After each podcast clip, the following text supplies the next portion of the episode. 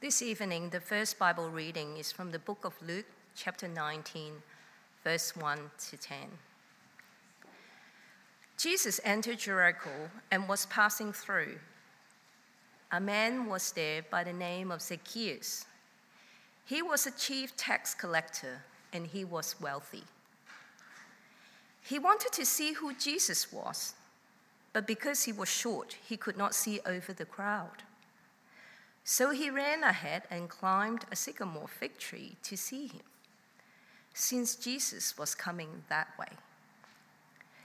When Jesus reached the spot, he looked up and said to him, Zacchaeus, come down immediately.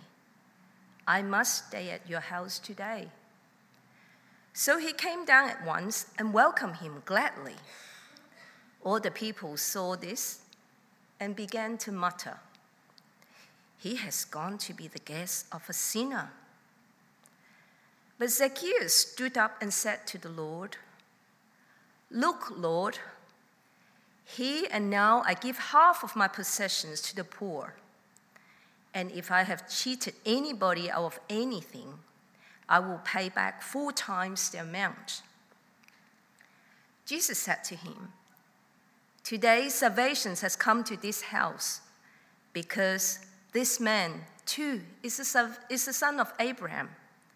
For the Son of Man came to seek and to save the lost.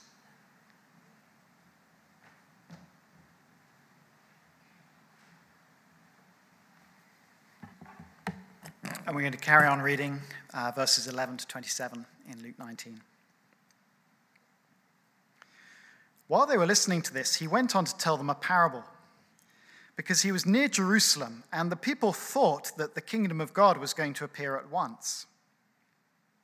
He said, A man of noble birth went to a distant country to have himself appointed king and then to return.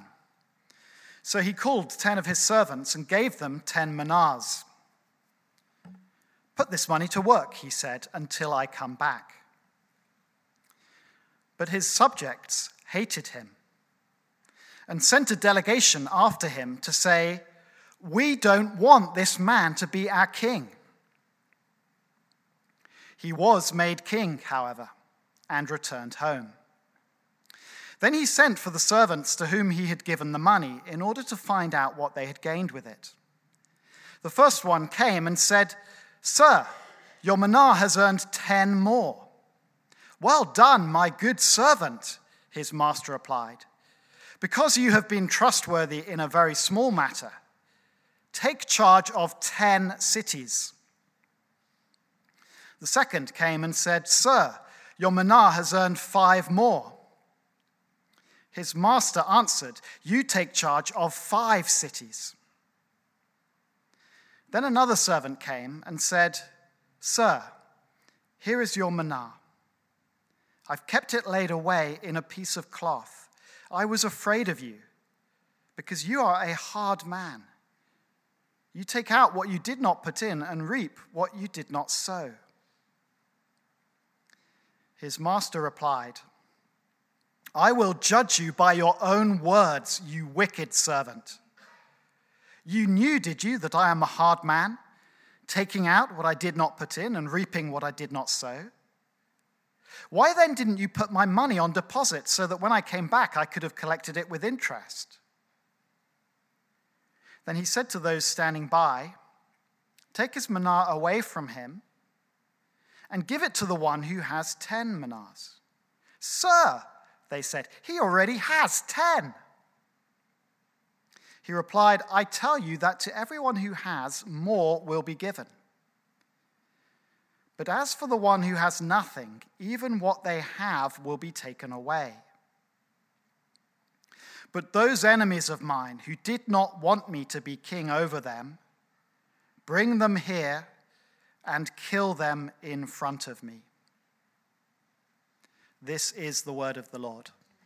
Thanks be to God. Thanks, Chris. Thanks, Queenie. It's good to be here tonight. My name is Paul. If I haven't met you, I'm one of the pastors here. Uh, it's been a real privilege to, to partner with Stan and Claire for the last uh, six years and so thankful for your ministry over the Middle East.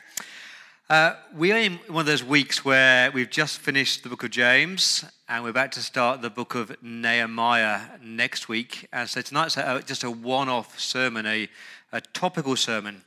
And I've decided to talk on the topic of generosity.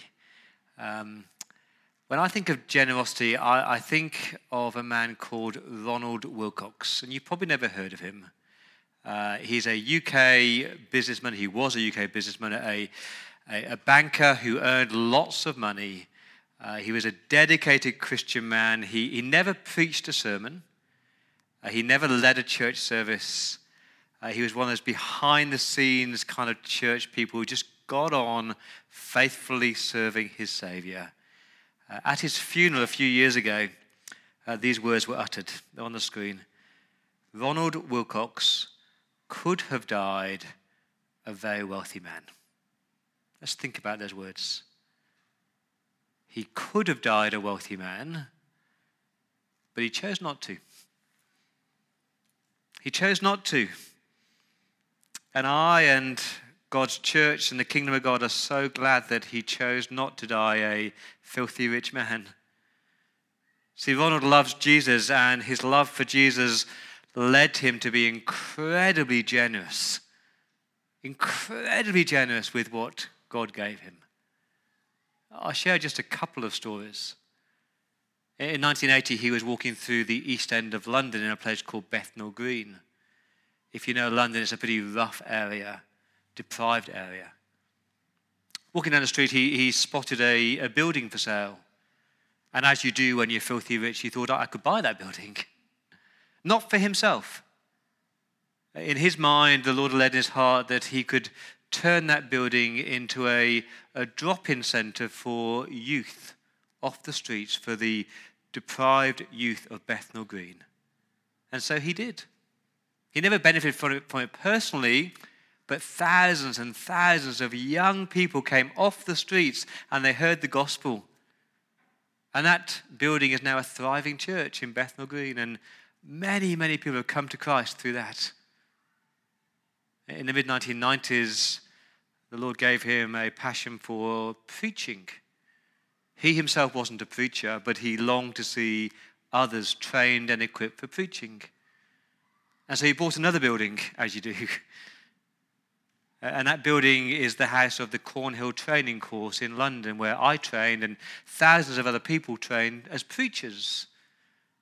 And again, he didn't receive any of the benefits, but his gospel generosity, his gospel heart, led him to fund those ministries. And I could uh, do countless other stories of other buildings around the UK that he has bought personally with his own money so that the gospel could be preached and people could hear about Jesus. Again, he could have died a very wealthy man. He didn't. He drove a normal car lived in a normal house, went on normal holidays because he loved Jesus. When I think of generosity, I, I, think of another man who I've known personally for many, many years. Again, he is filthy rich. He funds a whole load of gospel ministries. But I don't want to talk about his financial generosity because, to be honest, for him, writing a check is an easy thing. This man is a CEO of a multinational company. He is time poor but he's so generous with his time. Uh, he is so committed to Christianity explored. He longs to see people come to faith in Christ. So every November, he sits down with his EA.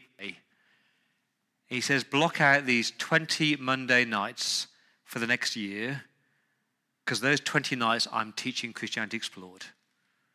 No business trips, no nights away. Those nights, I'm teaching people about Jesus. Isn't that amazing?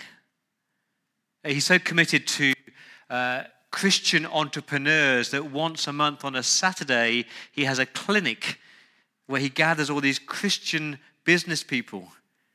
And the aim of those mornings is to help them hold on to Christ as they enter the business world.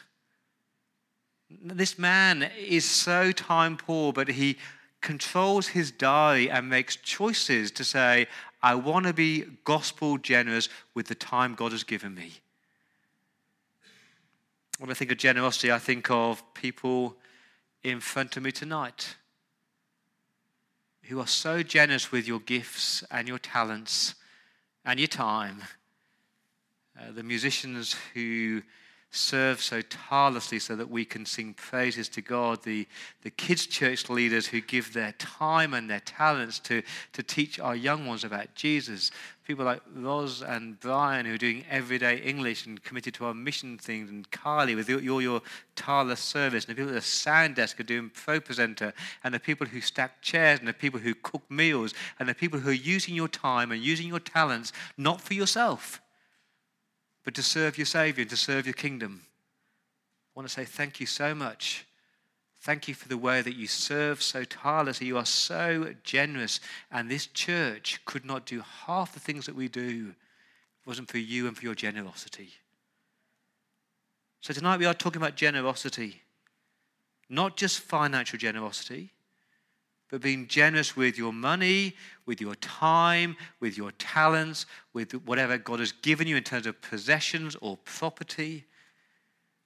And as I, was preparing this sermon, I thought I could tell you story upon story of, you know, the, the famous Christians who were generous. I could talk about Selina, Countess of Huntingdon, and her lavish dinner parties. I could talk about the William Careys and the, the Jim Elliots of this world who were tireless in serving their Savior. But uh, those stories don't quite connect.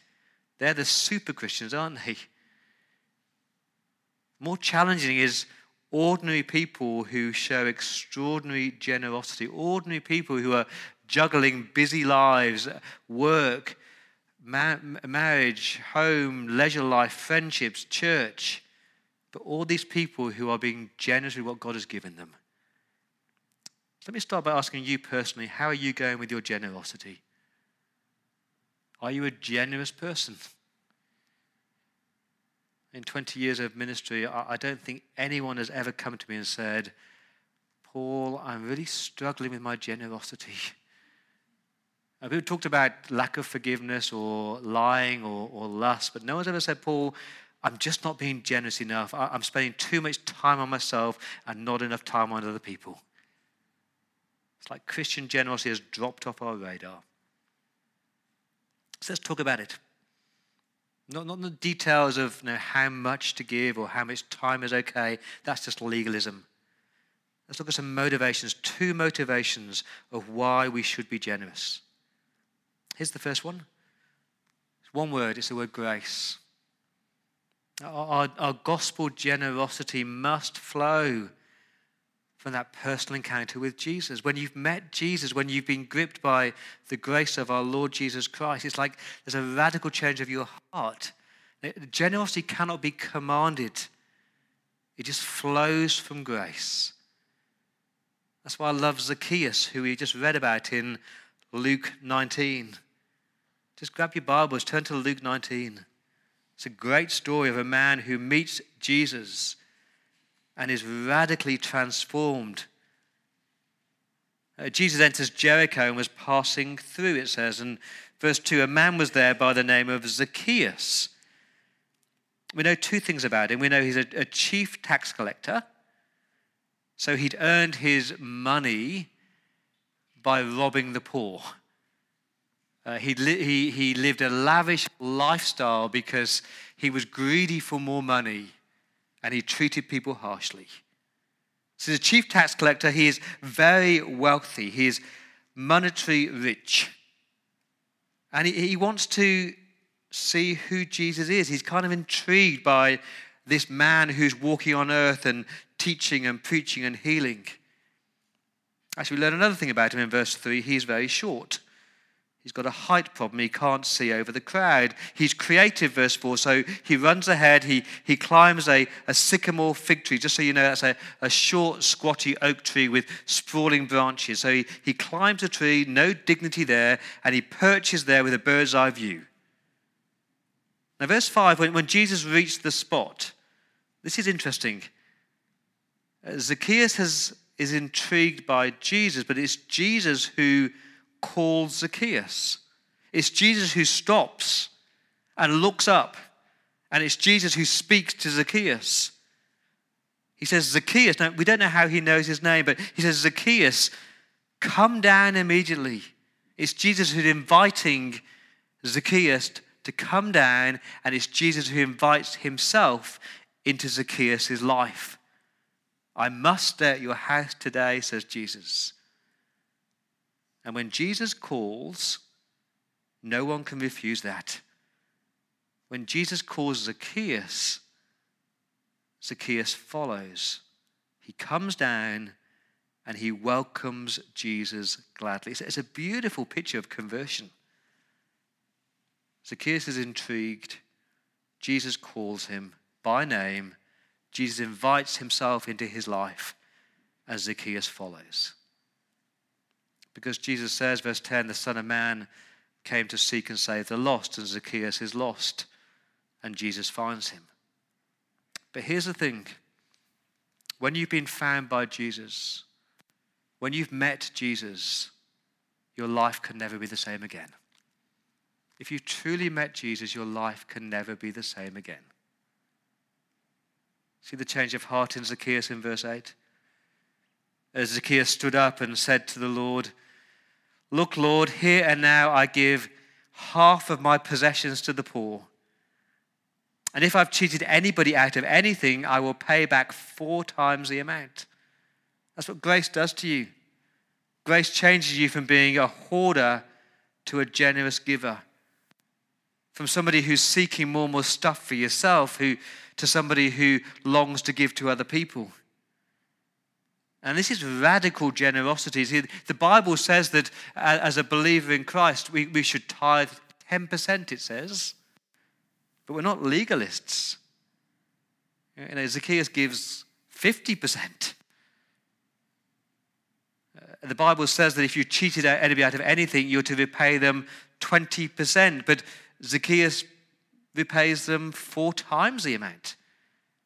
It's over and above generosity. Now, why does Zacchaeus do that? He's not trying to earn his salvation.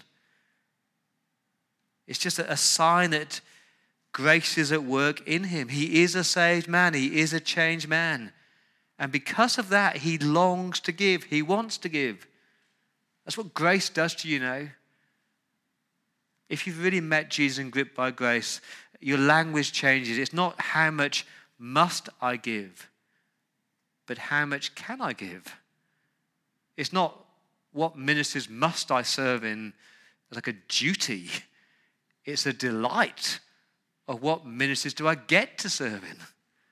And you can always spot the, the people who have really been gripped by the grace of our Lord Jesus Christ because their heart is different. They want to serve, they want to give, not that they have to do it. I think Zacchaeus is a beautiful, beautiful model of a grace transformed man. There's another model in the Bible of how grace leads to generosity. It's a little church that you, may never heard of it. It's only mentioned a couple of times in the book of Corinthians. It's mentioned. It's a Macedonian church. And this Macedonian church, they are financially poor and they are deprived and they're doing it tough and they are suffering. And the Apostle Paul holds his little church up as this model of generosity. And when he's writing to the Corinthians, the, the Corinthians are rich, they are wealthy. The, the Christians, they are living in large houses with lavish lifestyles, and they're wanting for little, but they are incredibly stingy. And Paul says, Look at the Macedonians, they're the model for you of how grace transforms your giving. Let's read a couple of verses from 2 Corinthians chapter 8. He says, Now, brothers and sisters, we want you to know about the grace, there's the word, about the, the undeserved favor that God has given the Macedonian churches. In the midst of a very severe trial, their overflowing joy and their extreme poverty welled up in rich generosity. Isn't that amazing? They have little, but they want to give. More than that, verse 3 I testify they gave as much as they were able, and even beyond their ability, above and beyond what they were able to give. Entirely on their own, they urgently pleaded with us for this privilege of sharing in this service to the Lord's people. They're a beautiful example. They have little, but they want to give because they've met Jesus. I, I worked in a orphanage in, in Thailand for a while. Uh, and when I was there, the, the people in that community had nothing, literally nothing. But when I think about generosity, they come to mind because out of their little, they gave much. Hardly a day went by without somebody knocking on my door with a plate of food or some time to sit and listen to pray. And as I got to know them, their, their love for the Lord Jesus, their appreciation of grace, just overflowed from them. Uh, the thing about the Macedonians is that the Bible says they gave themselves first to the Lord. And that is really important. Let me say very clearly God does not want your money if He hasn't got your heart. And God does not want your time if He hasn't got your heart. And God does not want your talents if He hasn't got your heart. Please don't think by giving more, by serving more, by giving more of your time, you're earning your salvation. That's not true. But if He's got your heart, if you so love Jesus Christ, it just naturally flows from you. There's a man called uh, C.T. Studd uh, who was a missionary to China he was also one of England's top all round cricketers, which is probably not saying very much, but he was wealthy, he was educated, he was, went to Eton, went to Cambridge, and he met Jesus. And he wrote this I'd known all about Jesus Christ dying for me, I'd known about it. But I'd never understood that if Jesus died for me, that I didn't belong to myself anymore. Redemption means buying back. So if I belong to Jesus now, everything I have belongs to him now. And so either I have to be a thief and keep the, that which was not mine, or else I had to give back to Jesus and serve him with everything I had. It's a beautiful picture, isn't it? If you've been gripped by Jesus, you belong to Jesus. Everything you have belongs to him. And so all you're doing is giving back to him what's already his. I think it's one extraordinary sign of a genuine conversion that you just long to be generous with everything God has given you. I was chatting to a pastor friend who's pastor of a church in the western suburbs. Tiny church, 40 people, and they do so much ministry. I said, How do you, how do you resource all this? He said, People just keep on volunteering. You know, on a Sunday, they want, they want to be here the whole day. There's no coercion, they just want to do it. And I asked him about their budget. And I worked out that per head, that little church gives about twice as much per head in financial figures to what we give per head here at Church by the Bridge. And I live in a suburb which is, I don't know, 10 times poorer than our suburb here. He talks about their love for Jesus and it's overflowing. So please remember grace. That's the best motivation for Christian generosity. The second motivation is this eternity. Our generosity flows from your perspective on the future. When you know your future, when you're living for the future, it changes your attitude to the now. And I find it fascinating that straight after the Zacchaeus story, uh, Jesus tells this parable of these 10 minas. Uh, while they were listening, verse 11, uh, they is, it's not the crowd, it's not the Pharisees, it's uh, the disciples. He's talking to his own people. And he tells them a parable because the people thought the kingdom of God was going to appear soon. So he's talking about Jesus coming. He says that there's a man of noble birth who went to a distant country, and you don't need a PhD in theology to work out that's Jesus he, he to have himself appointed as king because Jesus is king, and then to return all his glory. But then he calls 10 of his servants, 10 of his disciples, 10 of his followers, if you want. And he gives each of his followers a mina each, which is about three months' wages if you look at your footnote. So a large sum of money. And here's the challenge King Jesus says to us, Put this money to work until I come back. That's the key. We know he's coming again, don't we? You know, we've just celebrated Easter. We've just celebrated that the, the, the tomb is empty. Jesus ascended into glory, and one day he will return. And here we are in Kirribilli in 2019, and we're waiting for the king to come back. And he's given everybody here gifts talents, money. And the question is, how are we going to use what God has given us as we wait for the return of our King? Do you ever think about that? Do you ever think about how you're using what God has given you today in light of eternity? I hope you don't see life as being on this treadmill. And for those who know me, know that I hate treadmills. Like, what a waste of time to stand in the gym on the treadmill when you could be outside in the glorious Sydney summer. But for many people, that's their life. They get up, they go to work, they come home, they eat, they watch telly, they go to bed, they get up, they go to work, they come home, they eat, they watch telly, they go to bed, day after day after day. But if you're a Christian, if you know and love Jesus, that's not your life, is it? You're on a travelator. You're heading somewhere, you're heading towards glory, and every day you're one step closer to glory. And if you live with that mindset that this world is not all there is, Jesus Christ is coming back, and one day I'm going to stand before my King and see him face to face. And the question he's going to ask us is there in verse 15. He sent for the servants to whom he'd given the money, given the talents, given the gifts in order to find out what they had gained with it. What had they done with what God had given them? Do you ever think about that? Standing before your king on a last day and him asking, you know, what did you do with all that things I'd given you, all the stuff I'd given you, all the gifts I'd given you, all the talents I'd given you, all the time I'd given you, all the cash I'd given you? How did you use it? It's a scary question, isn't it? What are we doing day by day with all that God has given us? Got to ask yourself that question Are you working hard for or for Jesus? Are you investing in an uncertain stock market or in a certain Savior? Are you being generous in light of eternity? In this parable, that Jesus highlights three groups of people, three types of people, and I do think if Jesus was here tonight, he'd see all three people in front of him. I hope you're not in the first group. The first group are the people who reject Jesus outright.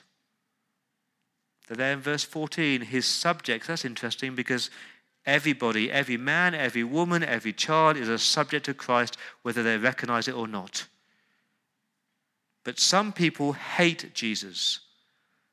And they say, We don't want this man to be our king.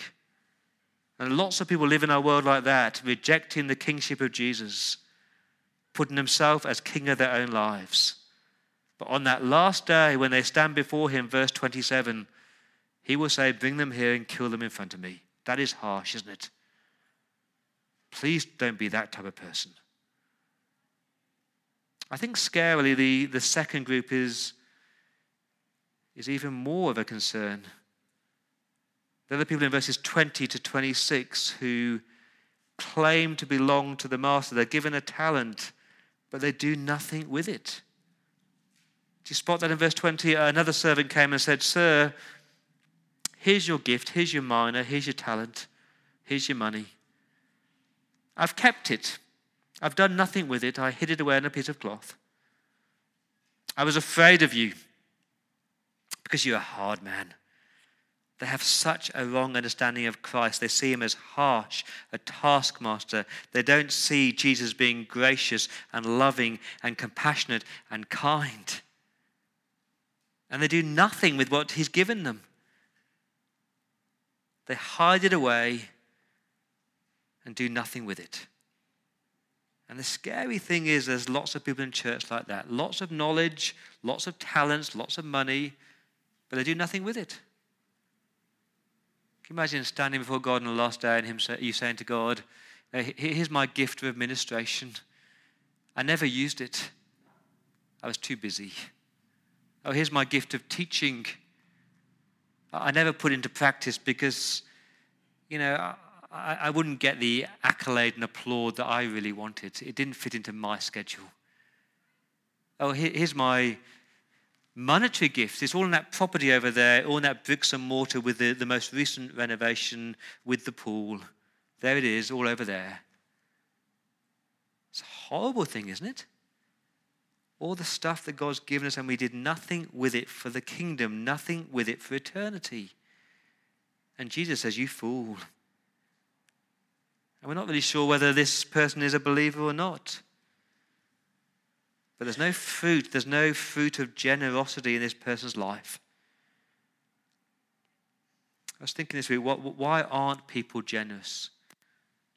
Why do people struggle to be generous with what God has given them? Yes, we're busy. Yes, we're tired. We'll have different lives, different seasons of life. And I'm not trying to guilt anybody. But I think one of the biggest reasons is that deep down here in Sydney, there is a very, very self centered culture. I will serve if it benefits me. I will give if I'm the beneficiary of this. If it pleases me and suits me, I will do it. And that's not gospel generosity. Gospel generosity is being other person centered. Thought about these bricks and this mortar? Put your hand up if you gave financially to the building of this church. None of us did. But we are the beneficiaries of past generosity of past believers. Now, many people gave to this refurbishment six, seven years ago, but many of you didn't. But you are the beneficiaries of new sound systems and new lightings. That's what being part of a, of a worldwide church family does. It says it's not about me, not about how it benefits me, but how can I serve God and His kingdom and other believers? And if you live with this other person mindset, what can I do to help others serve others and serve my Savior? You stop being so self absorbed and self centered. There are huge serving needs in our churches, from kids' ministries to sound and you might not benefit from it personally, but others will. And then you get to be the third type of person, the one to whom the Lord Jesus says, Well done, my good servant. See that in verse 17? The first one came and said, Sir, your mina has earned 10 more. I put it to work. I've invested. I, have served others. It's grown. There's been a harvest.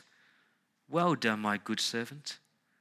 Because you've been trustworthy in a small matter, take charge of ten cities. And the second came and says, Sir, your mina has earned five more. It doesn't matter whether it's tenfold or fivefold. The, per- the point is that you've used what God has given you for good. And his master answered, You take charge of five cities. And I don't think Jesus is talking about literal cities here. Uh, I think he's talking about how you'll see people in glory people around a throne on that last day who have come to Christ, who have been built up in Christ through your generosity. The people that you sacrifice time with to read the Bible and they're standing around that throne. The people, the kids that you serve kids' church who came to Christ because of your time and your service, the, the people who uh, came to faith through you serving at Christianity Explored, the, the Christians who heard the gospel in other parts of the world, in the Middle East, because of your financial generosity that equipped these guys to tell them about Jesus. Can you imagine standing around the throne on the last day and seeing thousands and thousands of Christians worshiping Jesus for all eternity because of your generosity? That's what motivates us eternity and the grace of our Lord Jesus Christ. I don't know your financial situation or your time situation or your talent situation. All I'm asking is whatever God has given you, make sure you're using it for His glory and for His glory alone. Let me pray.